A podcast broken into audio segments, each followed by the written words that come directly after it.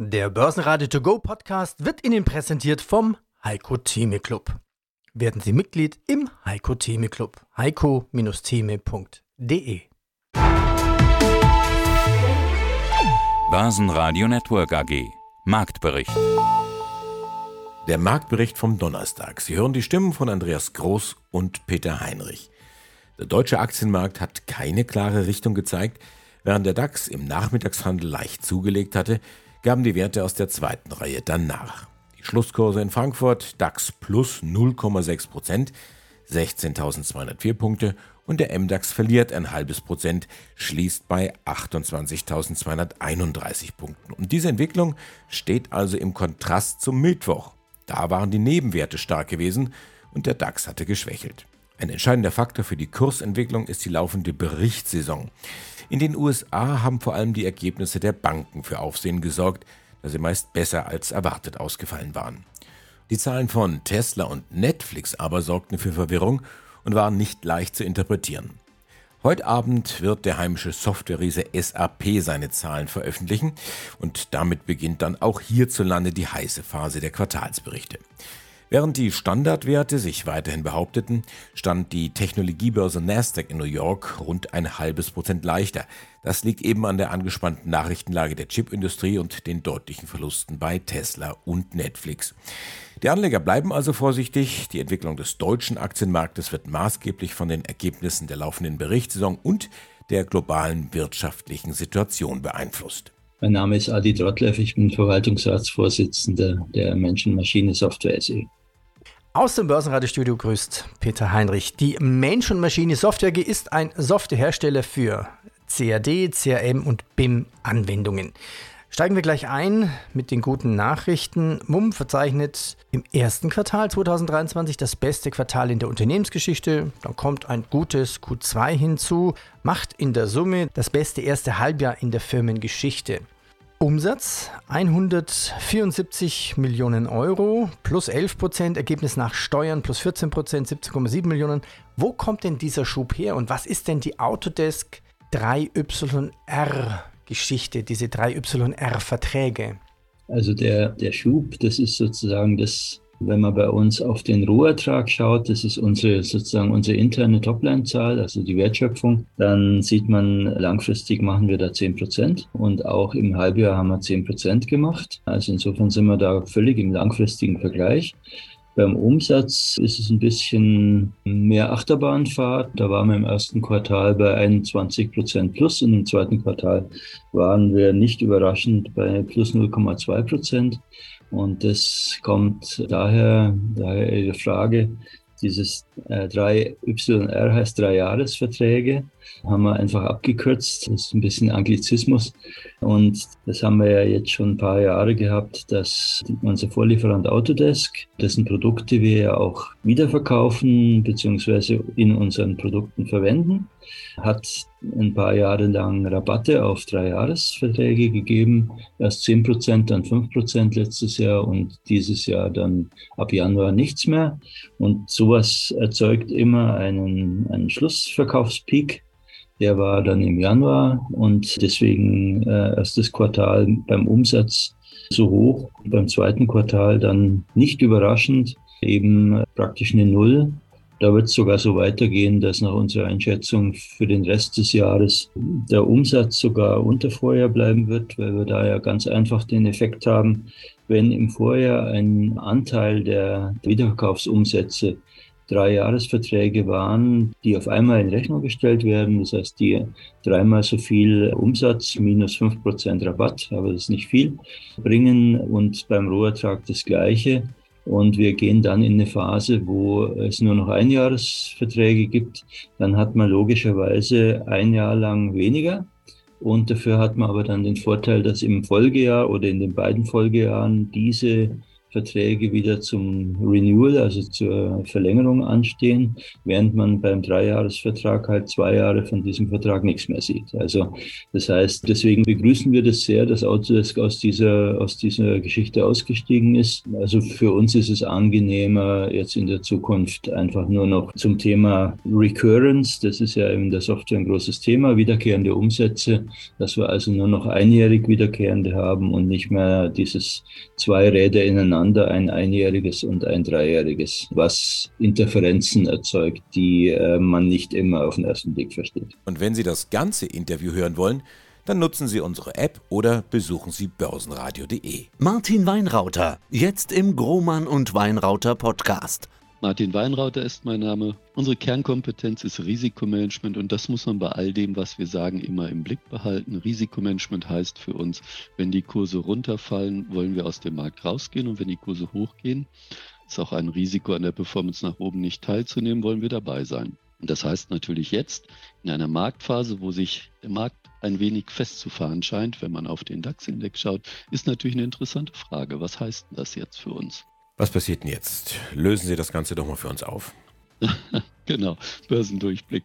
Muss man einfach, wer so einen Namen wählt, muss auch auflösen. Ich äh, gehe mal zurück nochmal auf die Aktiengeschichte und auf den Oktober, weil das hilft uns bei der Auflösung. Der erste Markt, den ich wirklich wahrgenommen habe, als den, der auf einmal Fahrt nach oben in aufnahm, war der Dow Jones Index. Boah, im Oktober in einem Rutsch Sechs Wochen lang am Stück ist er bis Mitte November hochgelaufen. Seitdem hat er sich da seit November festgebissen und kam da nicht drüber weg, pendelte hin und her. Jetzt, in den letzten Tagen, ist er darüber hinausgegangen und hat diese Bewegung nach oben hin fortgesetzt. Sieht erstmal schon mal gut aus kamen die anderen Märkte. Der DAX, der in mehreren Schüben hochgelaufen ist, der letzte Schub war der China-Schub, nachdem China seine Corona-Maßnahmen aufgehoben hat und man hat sehr viel Hoffnung reingesetzt. Ob das so doll ist, können wir gleich uns vielleicht nochmal angucken. Und dann kam etwas in Amerika, das war der Hingucker schlechthin. KI-Fantasie. Fantasie kommt in den Markt und diese Fantasie besetzt auf einmal die Gedankenwelt der Börsianer mit etwas anderem als dieses mittlerweile schon so langweilig gewordene Inflation- und Zinsthema KI. Nvidia, boah, Sie haben sich gedrittelt, anschließend vervierfacht. Und alle Welt in Amerika springt auf den Zug und sagt, wir auch, wir auch, wir haben auch was mit KI zu tun und wir werden ganz tolle Gewinne machen. Vielleicht, wir werden sehen. Die Börse springt drauf an und zehn Aktien ziehen den ganzen SP-Index nach oben und die anderen 490 pendeln sich aus und gucken mehr oder weniger zu. So, und da kommt natürlich die Frage, was heißt das jetzt, wenn einfach ein paar Aktien auf einer Fantasiewelle den Markt nach oben hin reißen und ziehen? Kann das eine Zukunft haben? Das ist jetzt genau die Ausgangslage, an der wir stehen. Die Börsen laufen sich ein bisschen fest. Ein Nachzügler nach dem anderen kommt in den Markt rein, holt auf und jetzt steht man da und sagt, was nun mit den Zinsen, der Inflation, der Rezession und was macht der Markt draus? Das ist immer die Frage. Ziehen die anderen jetzt nach oder merkt man dann, hm, KI zum Beispiel, das war ein Hype, das war zu viel und wir ziehen uns dann doch wieder zurück, wie nach dem Wasserstoff-Hype zum Beispiel. mein Thema halt, Wasserstoff.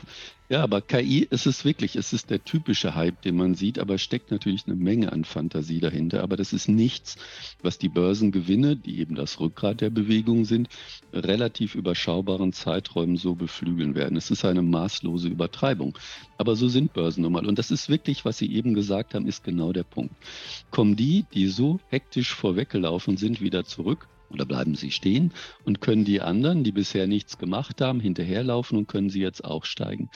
Wenn man nach Deutschland guckt, dann hat man den DAX, der einfach anfängt festzuhängen. Seit drei Monaten schon kommt er nicht wirklich von der Stelle. Sie haben die 16.000 erwähnt, mal drüber, mal drunter, mal hin, mal her.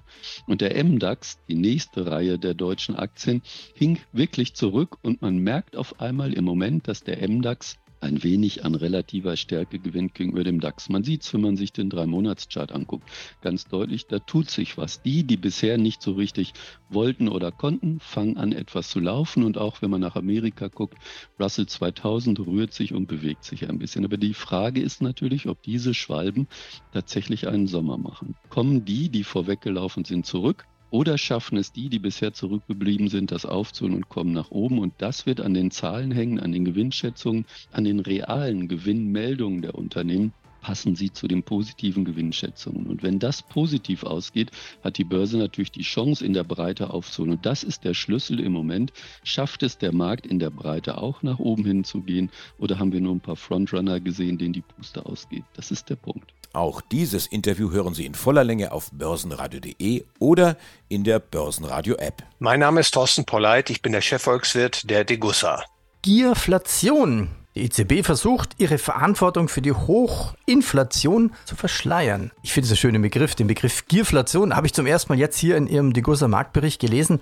Was ist denn die Definition von Gierflation? Ja, Herr Heinrich, dieses Wort habe ich dem Internet entnommen und es scheint eine neue Wortkonstruktion zu sein, die sich aus dem Wort Gier und dem Wort Inflation zusammensetzt. Und dahinter verbirgt sich die Vermutung, dass die steigenden Preise durch die Firmen verursacht worden sind. Also dass Firmen ihre Kosten vollumfänglich übergewälzt haben auf die Absatzpreise und das hat dann die Inflation in die Höhe getrieben. So wird von einigen Ökonomen behauptet. Und wissen Sie, Herr Heinrich, das erinnert mich an die Diskussion in den 1970er Jahren, wo Amerika eine sogenannte große Inflation durchlebte. Und da versuchte man Sündenböcke zu finden für diese Hochinflation. Also man mhm. gab die Schuld den Ölscheichs, die das Ölangebot verknappten oder Gewerkschaften, die zu hohe Löhne durchsetzten oder eben auch den Unternehmern, die zu hohe Preise für ihre Absatzprodukte verlangten. Um das kurz zu machen, alles Sündenböcke, Herr Heinrich. Inflation ist immer und überall ein monetäres Phänomen. Es kommt immer dann zur Inflation, wenn die Geldmenge übermäßig stark ausgeweitet wird. Und das ist im Euroraum passiert seit Ende 2019 bis etwa Mitte 2022 hat die Europäische Zentralbank die Geldmenge M3 um 25 Prozent ausgeweitet. Das Güterangebot hat da nicht mitgehalten. Und das Ergebnis ist eigentlich wie im Lehrbuch hohe Inflation. Und in diesem Aufsatz wollte ich erklären, wo die Ursache der Inflation zu suchen ist, nämlich bei der Europäischen Zentralbank. Sie ist in der Letztverantwortlichkeit für diese Geldentwertung, die jetzt über den Euroraum gekommen ist. Also der Verantwortliche ist gefunden oder der Schuldige. Schön finde ich auch den Satz, Sie erklären es auch mit, haltet den Dieb, ruft der Dieb. Ja, Herr Heinrich, man kennt das natürlich. Der Übeltäter macht sich lauthals bemerkbar und bezichtigt andere für seine Missetat. Denn so will er die Aufmerksamkeit von sich ablenken und ja, die drohende Strafe einem anderen aufhalsen. Und ich hoffe, ich bringe mit meinem Aufsatz Licht ins Dunkel. Martin Weinrauter, jetzt im Grohmann und Weinrauter Podcast. Dann gönnen Sie uns und unseren Hörern doch mal ganz kurz eine Zusammenfassung. Der Punkt, an dem der Markt steht, ist die große Frage, ob die Breite des Marktes, also die kleineren, die mittleren Titel, die bis jetzt zurückgeblieben sind, ob die es wirklich schaffen, in diesem Umfeld nach oben hinzukommen, ob die Datenlage das tatsächlich bestätigt, dass diese Aktien nachholen, was die anderen vorweggenommen haben. Wenn das gelingt, wird der Markt weiter nach oben gehen. Wenn das nicht gelingt, wenn sie es nicht schaffen, in der Breite nach oben hinzukommen, werden wir eine Korrektur am Markt sehen. Am Freitag sprechen wir unter anderem mit Andreas Scholz von der Eurofinance Group, der geldpolitische Talk rund um Zinsen und Inflation. Die Chartanalyse hat Jochen Stanzel vom Broker CMC und es schaut vorbei im Börsenradiostudio Fondsinitiator Thomas Timmermann von Tim Invest. Ich bin Andreas Groß, die Stimme des Börsenradio. Ich wünsche Ihnen einen tollen Abend. Börsenradio Network AG Marktbericht.